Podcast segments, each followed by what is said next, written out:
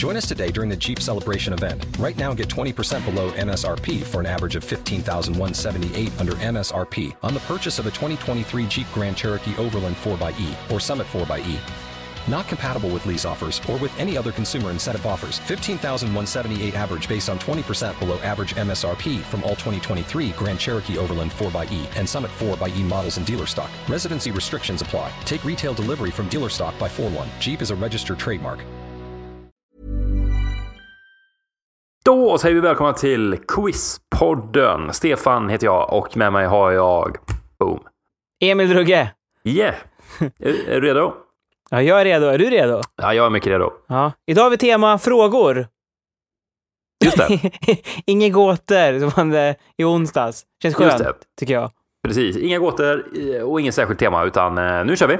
Exakt. Let's hit it. Rulla veten!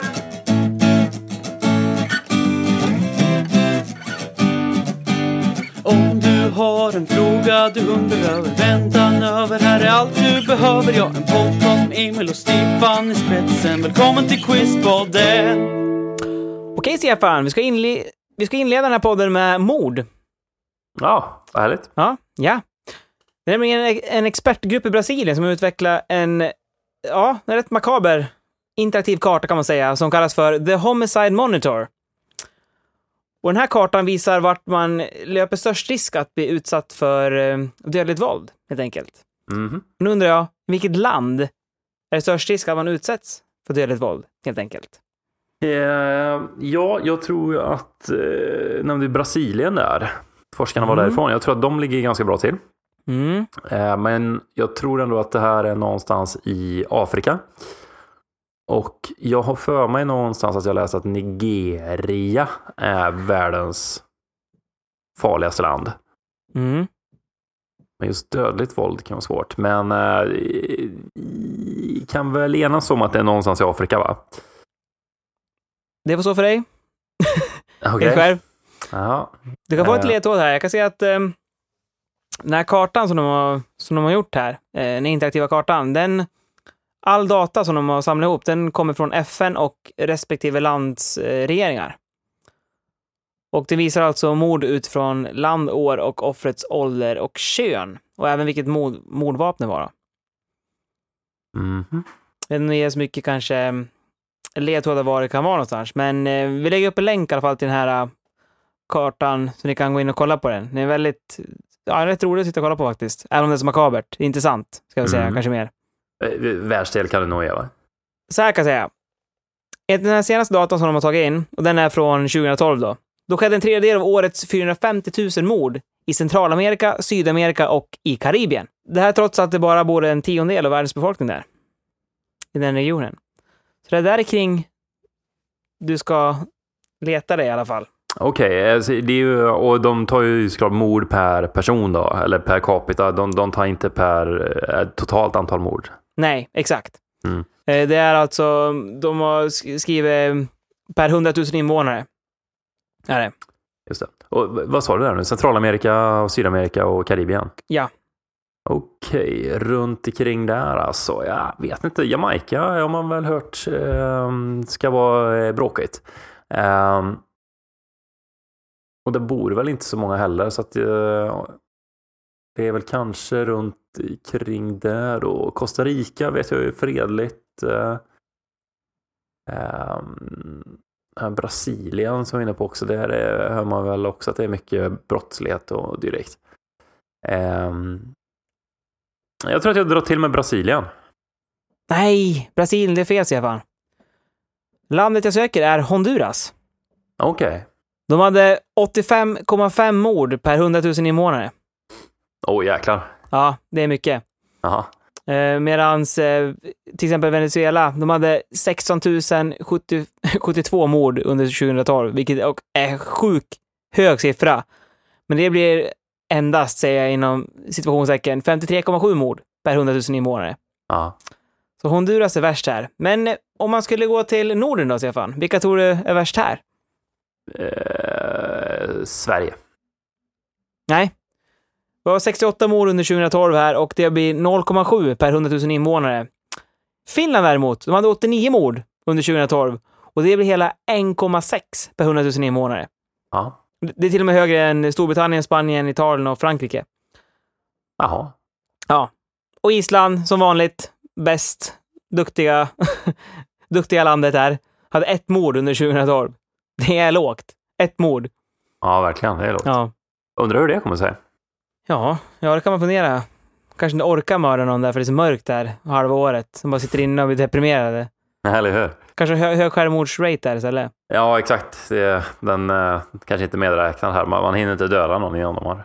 Nej, jag tror inte det räknas här. Så alltså, vill ni känna er trygga, åk till Island. Vill ni känna er lite living on the edge, åk till Honduras. Gå ut och festa. Se vad som händer. Ut och kaxa på stan.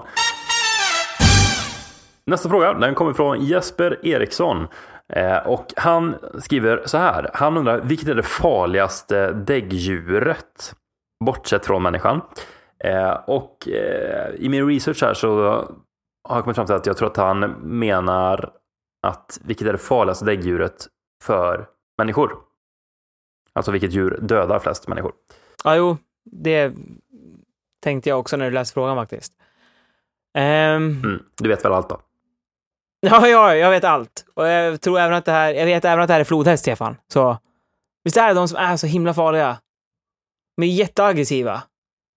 Jag vet inte om de har att göra med revir eller vad har att göra med, men det kan tänkas att det är något sånt. Och att de är så himla snabba också, har jag för mig. Och väldigt aggressiva, som sagt. Jag, jag drar till med flodhäst. Ja, snyggt. Det är du alldeles Yeah! i, för det är rätt. Mm. Eh, dödar runt eh, 1, 2, 300 människor per år. Eh, men Shit. oftast så dödar de ju då krokodiler. Kära värld, lite alltså ont djur om man kan mörda krokodiler. Ja, visst. De äter dem alltså? Det måste de göra.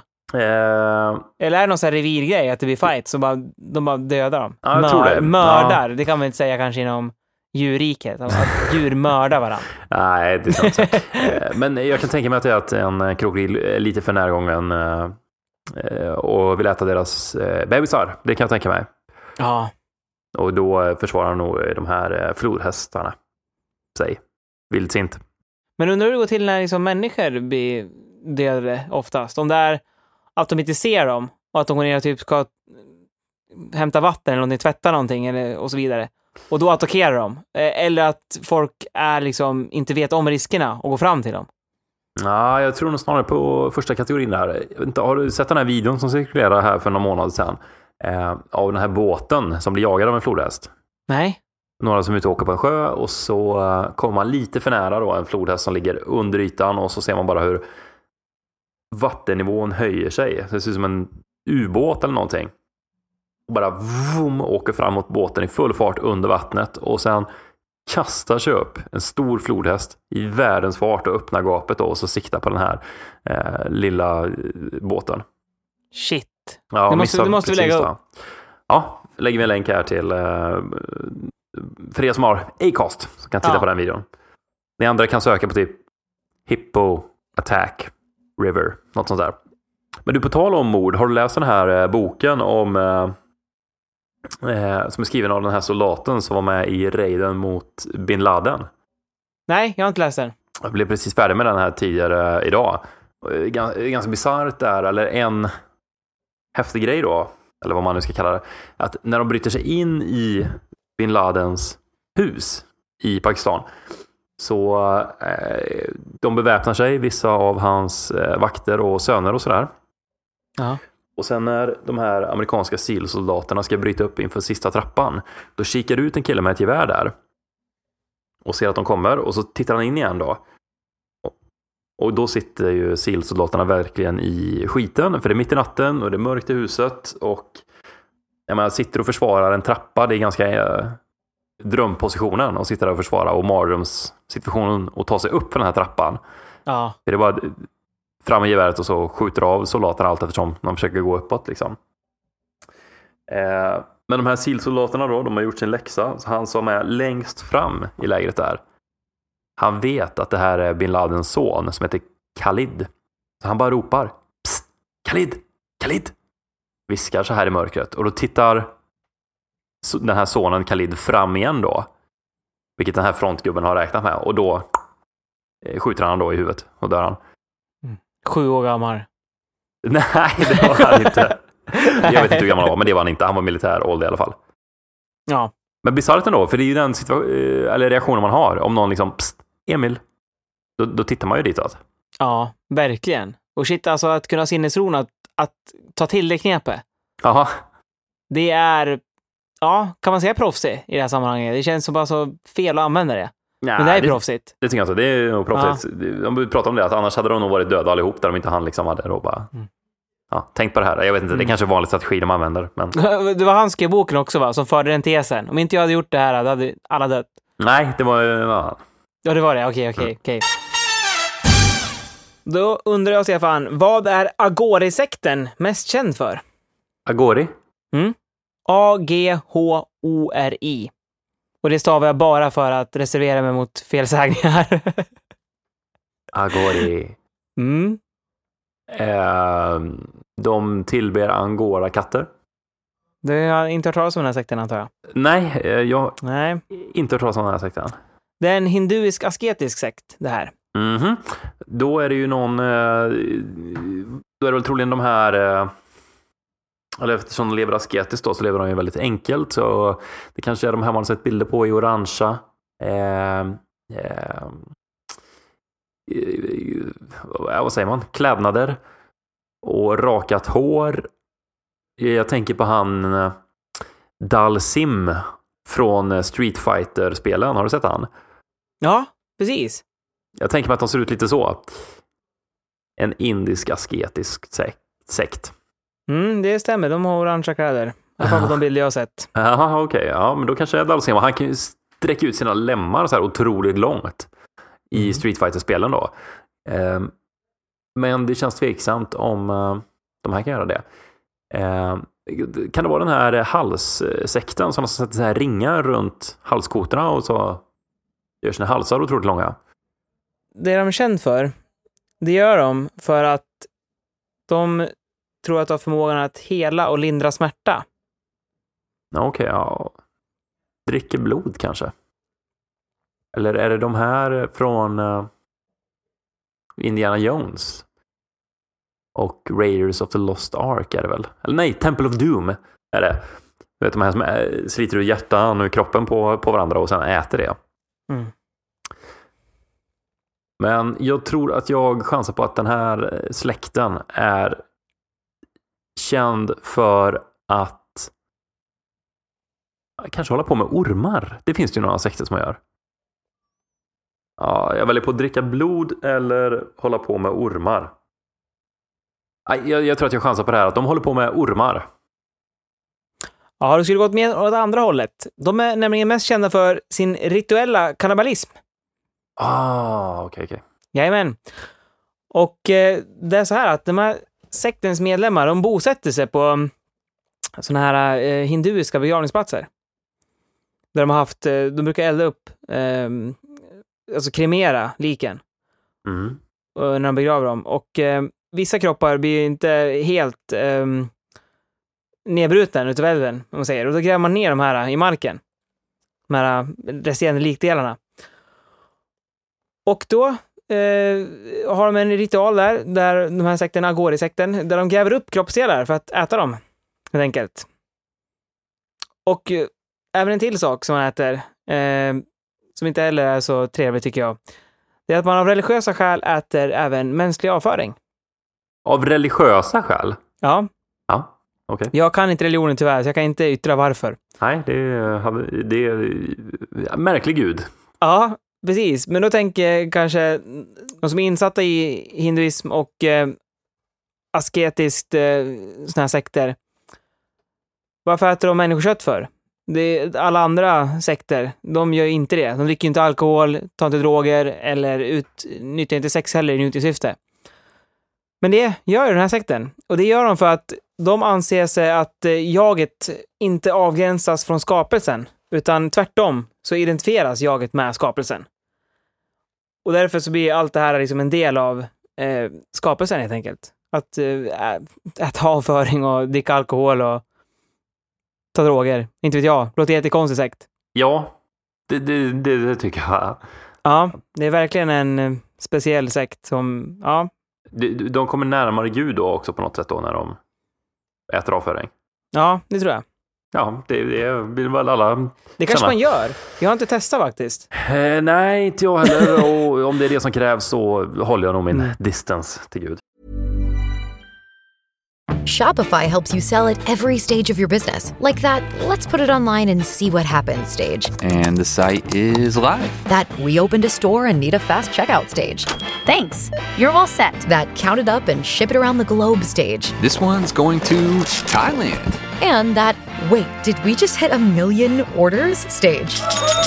Whatever your stage, businesses that grow grow with Shopify. Sign up for your $1 a month trial at shopify.com slash listen.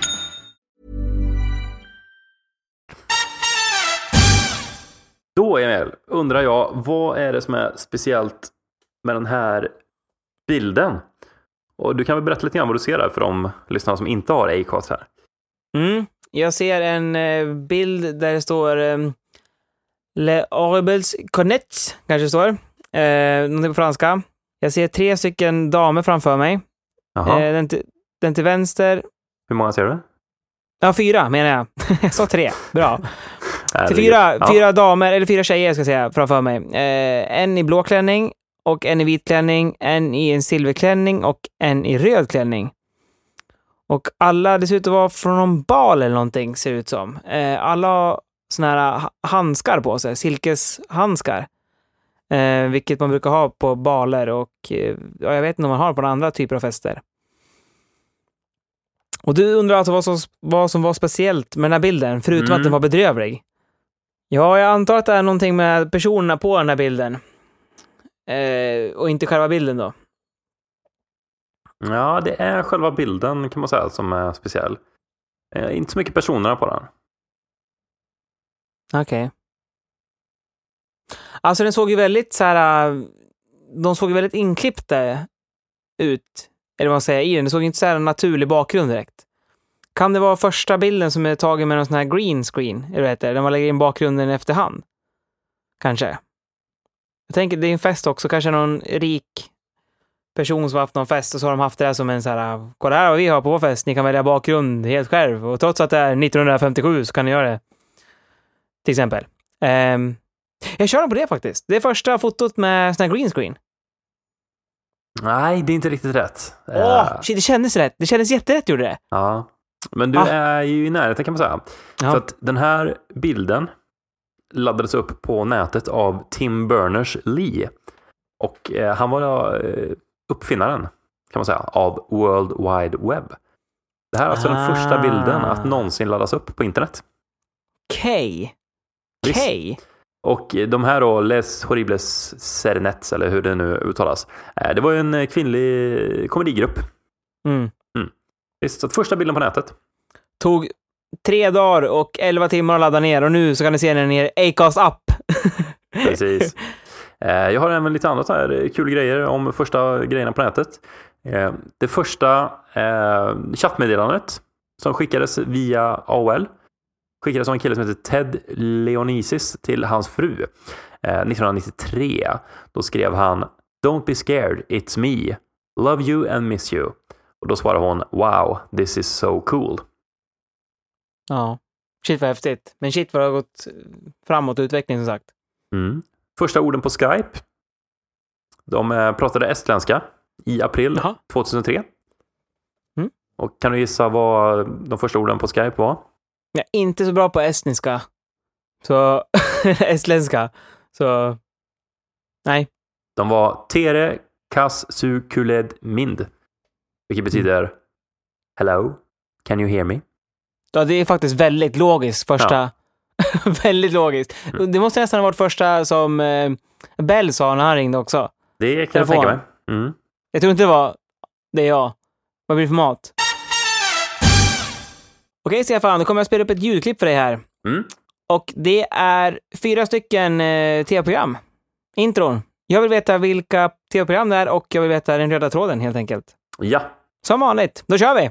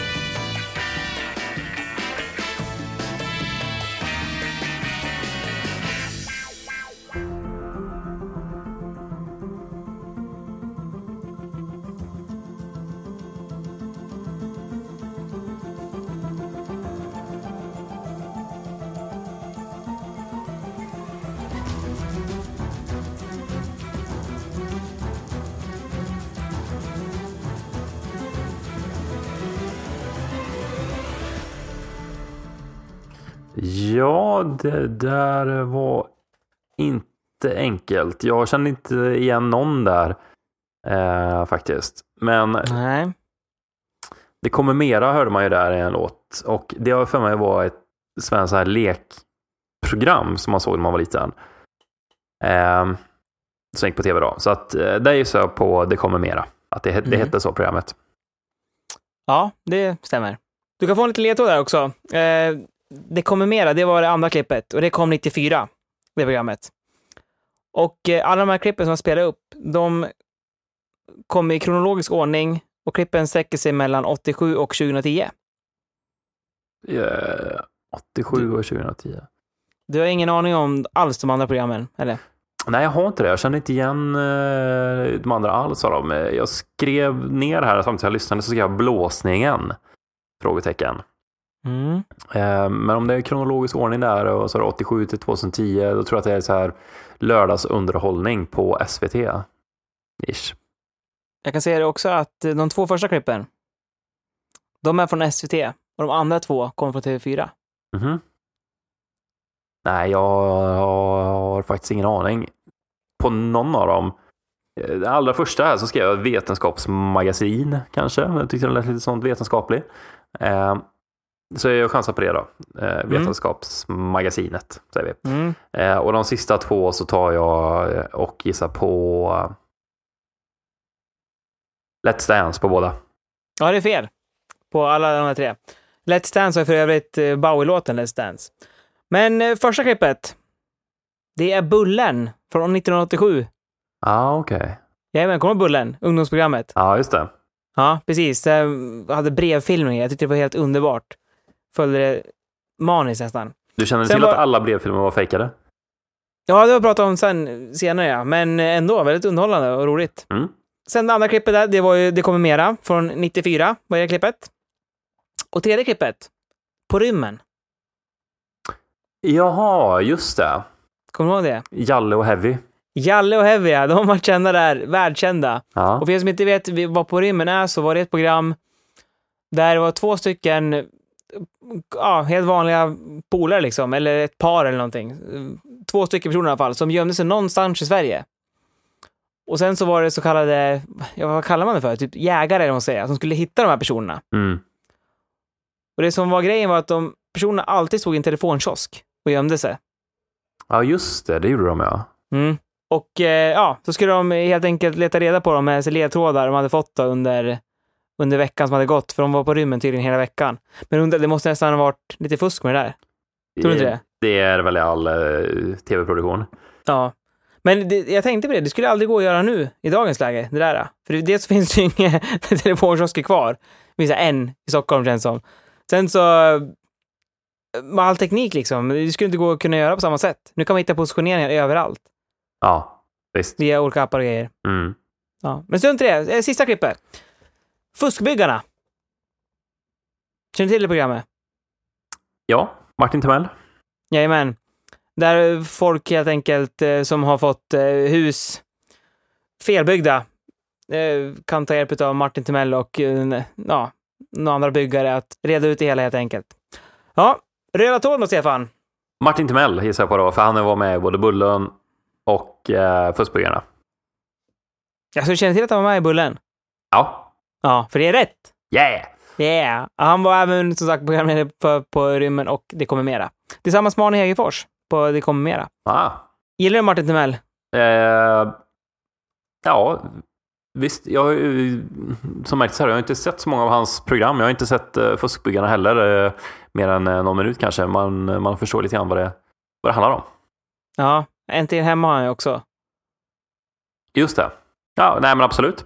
Martin, lyssnar du så eh, kom gärna och var gäst. Ja, jättegärna. Han jobbar för övrigt som eh, så här, församlingsassistent också inom Svenska kyrkan. Jaha. Varit eh, aktiv inom Svenska kyrkan i hela sitt vuxenliv, tror jag. Men trevligt för han. Ja, ja jag, kan jag komma och avslöja det här fuskbygget som är Quizpodden. Jag söker en person, Emil. Ah, Fem poäng. Den här personen har en sjöofficersexamen som personen tog efter en lång militärtjänstgöring. Harald Treutiger har jag läst att han har någon skepparexamen. Eh, men jag tror inte att det är han. Också gammal programledare, för övrigt. Nej, jag får ta nästa ledtråd. Sedan 1988 så är den här personen ordförande för svenska avdelningen för Världsnaturfonden. Det skulle ju faktiskt kunna vara Harald Treutiger. Han skulle ju passa in på det, känns som. Lite såhär naturmänniska. Har varit med i Robinson. Eller varit med i Robinson, han har varit programledare för Robinson. Hmm. Sa du sen 88? Eh, ja. Nej, men jag får ta nästa ledtråd. För jag är inte riktigt säker. här. Eh, personen har tre barn som är 36, 35 och 32 år gamla. Hjälper inte så mycket faktiskt. Känner jag. Ehm, mer än att det är en person som är lite äldre. Kan det vara då? 60-årsåldern. Fan, Harald Treutiger, han är ju där i krokarna.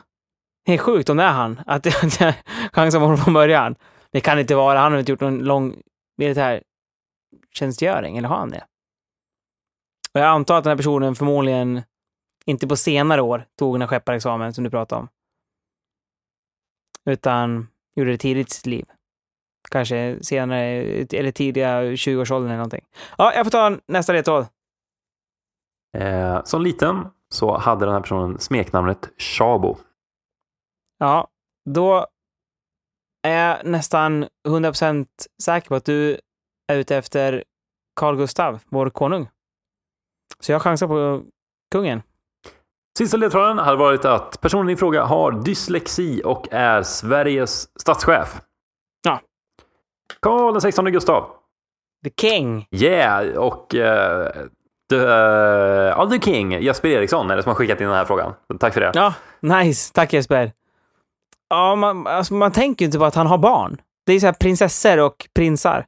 Eller prins är ju i hans fall. Du förstår vad jag menar? De blir, de blir så här... äh, Man applicerar ju en titel på dem så att man glömmer bort att de är barn till honom. I alla fall jag gjorde det. Okej. Men du tänker att det här är, det här är dotter och släktband? Du kanske tänker så? Ja, att det är kungens barn, ja. Ja, Mm. jo, ja det, det gör jag nog. Nej, men du förstår vad jag menar. Alltså, de är ju alltid i första hand prinsessa. Prinsessa Madeleine. Prins Carl Philip. Ja, Så det, det känns som att det blir så här i kanske andra eller tredje ledet jag tänker att det är, att, att det är en familj, helt enkelt. Kungafamiljen. För de har så officiella roller, liksom. Det, det som jag ser av dem. ja okej, jag förstår vad du menar. Jag tänker nog Ja. snar- snarare tvärtom, att alltid när man hör eh, prins, då vet man att okej, det där är kungens son. Ja. Så att, eh, för mig har det nog snarare varit eh, tvärtom. ja. Men eh, om det är upp till dig och mig så är väl ändå favoriten i kungafamiljen det nya tillskottet. Den ständigt bakfulle och miserable Chris O'Neill. Ja. Jag såg en bild på det här, här om veckan när han var med på den här... Jag vet inte, det var någonting med... Prins Carl Philip ska gifta sig här snart. Just Jag det. vet inte om det var någon eh, presentgivning eller någonting när han såg ut som att han blivit ivägsläpad, Chris O'Neill, på den här tillställningen. Ja, men så, så, så var det ju. ointresserad ut och Ja. liksom sjukt bakis. Sjukt bakis. Ja, kul att du såg det, för, för att det var, det var ju skriverier då innan att han skulle inte komma, han hade fått förhinder och det var ju till och med en artikel i tidningen här om att han dyker upp väldigt sällan på de liksom, officiella sammanhangen. Han avbokar alltid på grund av sitt arbete. Ehm, men nu hade han dykt upp i sista sekund då. Ehm, och så, men jag såg inga bilder på honom, men tydligen så var han bakis även där då. Men alltså om man, om man liksom ingår i giftermål i en kungafamilj, blir inte det en del av ens arbete då? Att vara, rep- att representera sig själv helt enkelt på tillställningar. Ehm, det, Som i hans fall, han har ingen officiell roll, men han måste ju ändå vara på plats. Ja, tänker jag. Daniel eh, har ju gjort det bra. Känns det Ja. som. Han tycker jag känns som en sympatisk människa. Ja. Alltså, Jag har en klasskompis som bodde granne med honom för övrigt. Det är roligt. Mm. Mm. Nej, men han, han, han tycker jag har gjort det bra. Han ser frisk och välmående ut. Eh, Chris, ständigt bakis. Ja, verkligen. De är antites till varandra. Ja, faktiskt. Ja. Inga gymbyggen i Chris O'Neills tankar, tror jag. Nej, men eh, kul. Vi, vi, vi uppskattar eh, tillskottet till den svenska Ja, verkligen. eh, Men- kungascenen. Chris, han livar upp det. Ja, verkligen. Alltså, om, om du kollar på Chris O'Neill, när du ser hans här bakis, vad, vad, vad, vad tror du han dricker dagen innan? vad är hans favoritdrink? Ja, han dricker ju någon jävligt gammal rökig whisky. Bara också eller? Ja, litervis. Kommer så oduschad de tillställningarna. Luktar skitost om man. Du, är det förresten lagligt att prata om en, en kungamedlem så här att, de, att han eventuellt ofta är bakis? Ja, alltså lagligt. Ja, det är det väl. Det är inte olagligt i alla fall. Vi, vi bor inte i England. Där är ju olagligt att prata eh, typ illa om kungafamiljen. Men vi pratar inte illa om han. Nej, vi, vi- säger bara sanningen. vi- Can vi- handle the truth! Vi älskar Chris O'Neill. Han, han är. Ja, han är ett skönt tillskott. Ja, verkligen. Jag hade ju inte gått in och läst eh, de här, den här artikeln som jag pratade om tidigare om det inte hade varit Chris O'Neill. Då hade jag inte vetat om den här jävla presentgivningsdagen. Vad, vad kallar de det för? Något, så här, Lysning. något konstigt? Lysning, ja. Vad är det? Vet Ma- du det? Ja, ja, svagt. Man, jag vet, man hade det förr i tiden. Jag tror det går tillbaka till 1200-talet. Då hade man det för att uh, förebygga incest. vad fan? Vad är det här för tillställning? Okej? Ja, det var ju ofta så i kungafamiljerna förut att det fanns inte så jäkla många att yngla av sig med. Så att det blev ju Ah. lite inavel och sådär. Eh, och då hade man här lysning för att berätta nu ska de här två gifta sig och är det någon som har några problem med det här, finns det några nära släktband så eh, kom och säg det nu då, innan bröllopet. Ja, och med den förklaringen på vad lysning är så kan vi meddela att den här podcasten slutade 3-2 till mig. Härligt, bra jobbat! Detsamma, detsamma. Var en eh, klurig dag idag känns som. Det var det. Nu ska jag gå och dricka rökig whisky här och tänka på Chris O'Neill. Ja, det tycker du är rätt i. Riktig söndagsaktivitet. Ha det gött så hörs vi! Ha det gött. Hej då! Hej då!